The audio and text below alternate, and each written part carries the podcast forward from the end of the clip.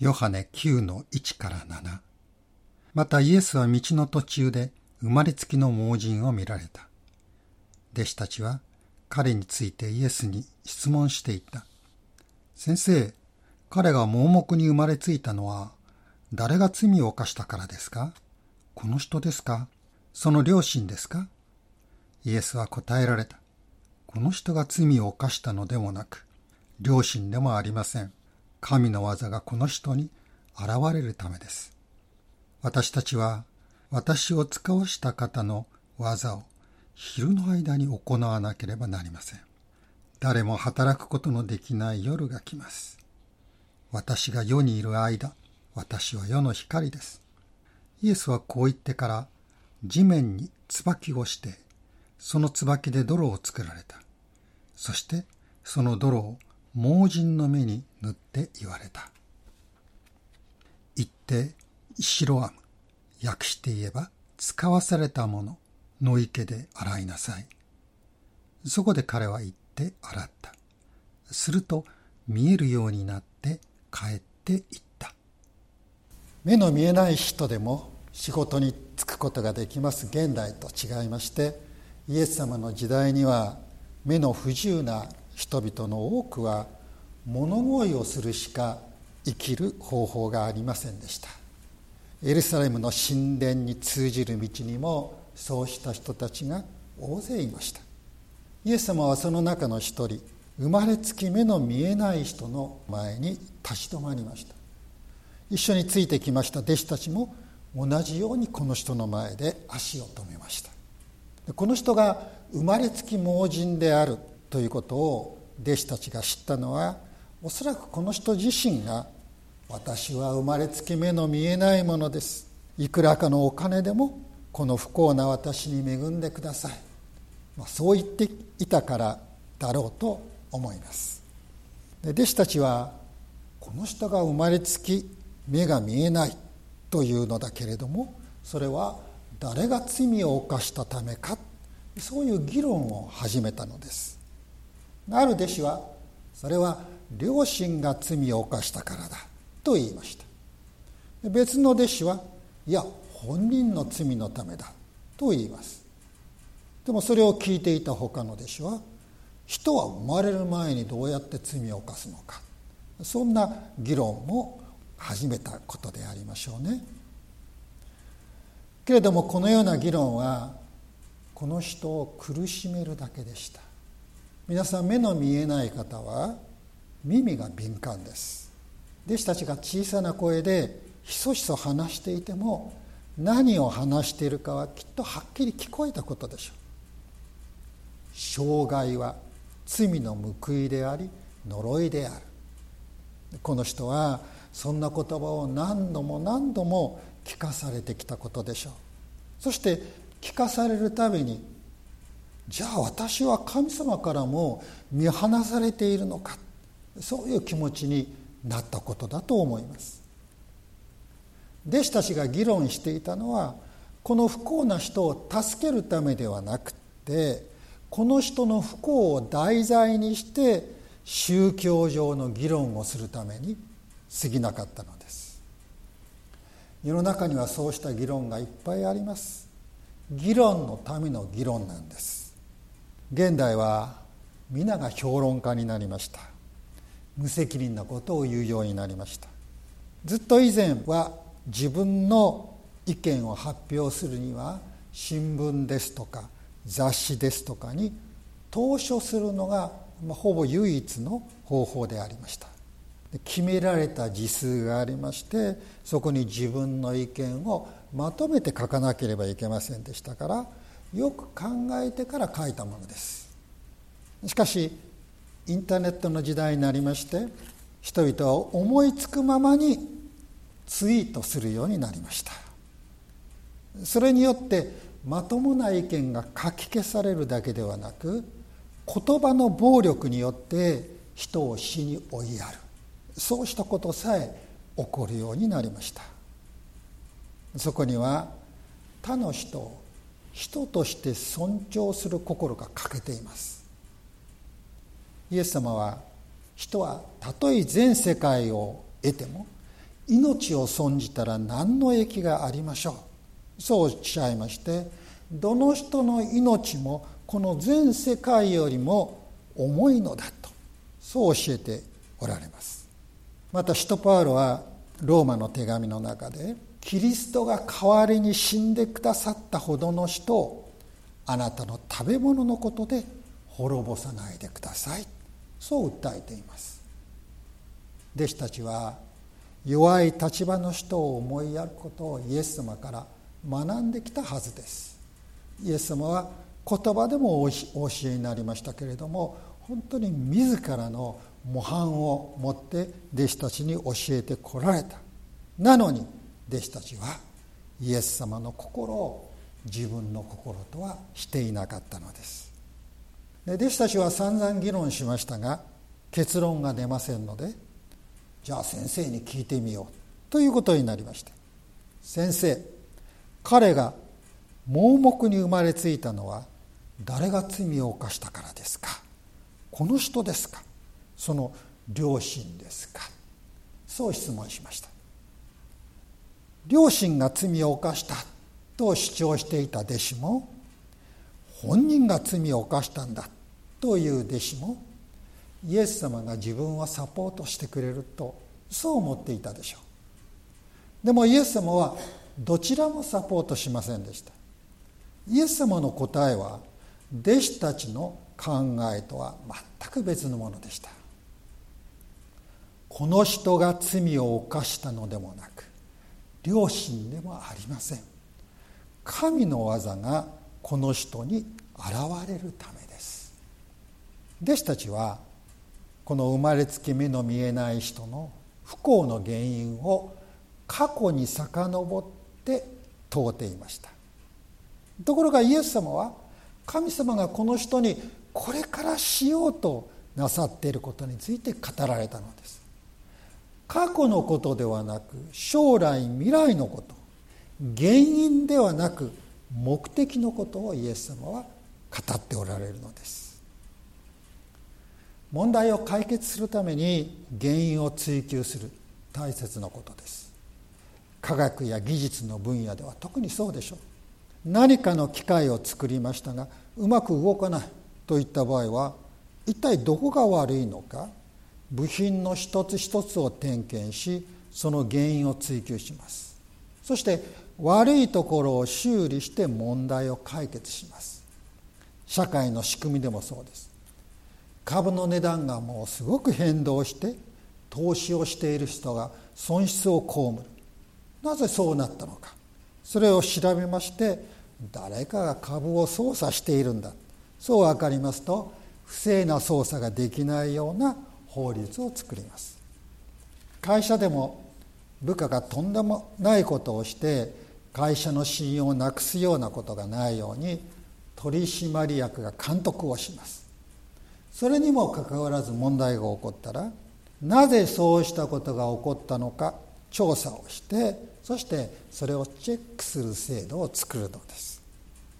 同じように人生のさまざまな問題においても原因を追求して解決しなければならない。そういうことは多くあるでしょう。けれども皆さん全てが原因を追求すればそれで解決できるとは限らないのです。特に誰か他の人から言われのないことで被害を被った時原因を追求することだけで問題を解決しようとしたらどうなるでしょう。自分に被害を与えた人を憎みあんな人を信用するんじゃなかった。と後悔する。結局のところ人生はうまく立ち回った方が得をするんだ。そういう結論に達するだけではないでしょうか。神様への誠実も人への愛も捨てた醜い人生が解決である。そういうことになってしまいます。このような場合なぜそうなったかということではなく今ここからどうしなければならないか。それを考えなかったら解決は見えてきません。岩橋武雄という人をご存知でしょうか。岩橋さんは1898年明治の31年大阪市で生まれまして1954年昭和29年56歳で亡くなるまで日本の盲人福祉のために大きな働きをしたクリスチャンです。岩橋さんは東京の大学早稲田大学ですがそこで学んでいます時に網膜剥離のために失明しました。人生に絶望しその年の大晦日に自殺を図りましたけれども母親の「何でもよいから生きていておくれお前に死なれたら私は生きがいがなくなる」そういう言葉によってどんなことがあっても私は生きていこう。そう決意するようになりました。もう大学での勉強を続けられなくなりましたので盲学校で展示を習得します。それで展示で聖書を読むようになりました。そして今朝のお言葉この人が罪を犯したのでもなく良心でもありません。神の技がこの人に現れるためです。このお言葉に触れたのです。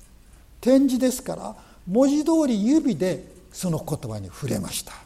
そしてこの言葉もまた岩橋さんの魂に触れました。岩橋さんはこの言葉をきっかけにそして同じく盲人であった牧師に導かれまして母親と一緒にバプテスマを受けたのです。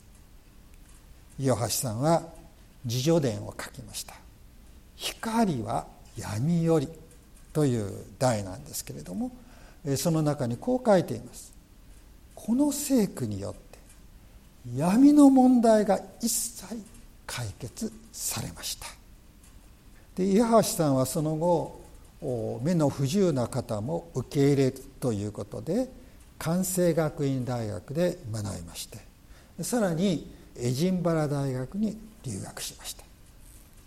修士号を得た後英国の盲人福祉の実態を調査してそれを日本の盲人福祉のために生かしたのです。またヘレン・ケラーとも交流がありましてそれがきっかけとなって日本ライトハウスを創設しました。ヘレン・ケラーを日本に招き彼女の伝記を書いています。神様は失明によって人生に絶望し自殺を図った青年を多くの目の不自由な方々が教育を受け社会で活躍することができるそのことのために用いてくださったのです。私たちはこの肉眼は見えています。けれどもイエス様を信じるまでは内面の目魂の目は閉ざされたままでした。霊的に盲目で聖書に示されている神様の栄光も愛も見ることができませんでした。で神様がわからないものですから自分のことも本当には分かりませんでした。自分が神様に作られたかけがえのない存在であること。そしてそうした存在として生きるために罪を許され神様からの光を受けなくてはならないこと。それが分からなかったのです。けれども信仰によって霊の実を開いていただきました。岩橋さんも肉眼はもう一度見えるようにはなりませんでした。けれどもその霊の目は開かれて神様からの使命に生きる充実した人生を送ることができたのです。イエス・キリストを信じる者には障害や痛みや苦しみ困難それはその人を閉じ込める牢獄ではなくってむしろそこから新しい人生に歩み出していく解放の扉になるのです。さてイエス様は地面に椿をして泥を作りその泥をその人のまぶたに塗りました。普通だったら何をするんだ盲人だと言ってバカにするのかそう言いたくなるところですがこの盲人はイエス様がなすがままに任せました。なぜでしょう？神の技がこの人に現れるためです。その言葉を聞いてこの自分の身に神の技がなされるんだとそう信じたからです。目の見えないこの人には自分に語りかけたのが誰なのかは分かりませんでした。けれども私は世の光である。その言葉を聞いて自分に語りかけた人を信じたのです。さらに行って白アムの池で洗いなさい。その言葉に従いました。全盲の彼が白アムの池まで歩いていくというのは大変なことだったでしょう。でも彼は語られた言葉に従うことによってその信仰を表しました。信じるという漢字ですが人弁に言葉と書きますね。信仰は語られた言葉により頼むこと信頼することから始まるのです。ローマの10章に信仰は聞くことから聞くことは御言葉によると書かれてある通りです。この人は語られた言葉によってそれを語った方を信じました。そして白アムの池で目を洗いますとなんとすぐに目が見えるようになったのです。普通は目の機能が回復しましてもものがはっきり見えるまでは何日もかかります。ところがこの人はすぐに目が見えました。景色や家や人物を認識することができました。これは神様の技奇跡です。私たちも神様の言葉を聞きそれに信頼し従うならやがて神様の大きな技を見ることができるようになります。イエス様の言葉「私は世の光」というのは天地創造の第一日目の「光あれ」っていう言葉を思い起こさせますね。イエス様はその光です。そしてイエス様が椿して作った泥は創造の第6日目に人間が土の塵から作られたということ。それを思い起こさせます。椿っていうのは口から出るものですので言葉を表すのです。世界は神の口から出た言葉によって作られました。イエス様はその言葉そのものとして父なる神精霊なる神と共にこの世界を創造されたお方です。イエス様はこの人の目を再創造して完全な視力を与えてくださいました。闇に光が照りました。彼の世界は一変しました。この目の見えなかった人にとってそれは世界がもう一度新しく作られたのと同じでした。イエス様がこの人にしたこと命じたことその一つ一つには意味があってイエス様がまことの神であることを示しているものだったのです。しかしなぜ白アムの池なのでしょうか。エルサレムにはこの前学んだベテスダの池っていうのもありましたよね。この人が目を洗うことができる池は数多くあった。ところがイエス様はその中の白アムの池を否定しています。それは白アムという名前に使わされたものという意味があったからです。そして使わされたものとは神から使わされた救い主イエス・キリストご自身を指しているからです。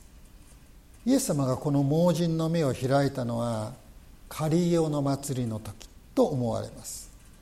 カリオの祭りの最終日には祭司が白アムの池に行きましてそこから水を汲んで汲んだ水を祭壇に注ぐという儀式が行われました。その儀式が行われた日にイエス様はこうおっしゃったのです。ヨハネの7章の37と38誰でも乾いているなら私のもとに来て飲みなさい。私を信じる者は精霊が言っている通りその人の心の奥底から生ける水の川が流れ出るようになる。イエス様はご自分の命を十字架という祭壇の上に文字通り注ぎ出されました。そのことによって私たち全てのものの霊の渇きを癒してくださいました。イエス様がこの人を白アムの池に生かせたのは人は。このイエス・キリストのもとに来て初めて目が開かれ新しい人生を始めることができる。それを教えるためだったのです。誰でも乾いているなら私のもとに来て飲みなさい。すべて疲れた人を重荷を負っている人は私のところに来なさい。イエス様は常に私のところに来なさいと招いてくださいます聖書はいつでもイエスのもとに行きなさい。そう命じています私たちもためらうことなくイエス・キリストのもとに向かいましょう。そこで光を受け新しくされ新しい出発をするのです。お祈りを捧げます。父なる神様。イエス・キリストを私たちの救い主として使わしてくださり感謝します。主イエス様は私たちの白はまた光です。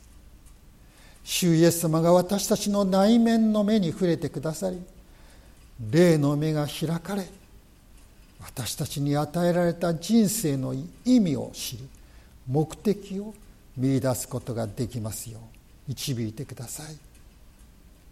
あなたの御業が好みになされることを信じて明日に向かって進ませてください。主イエスのお名前で祈ります。アーメン。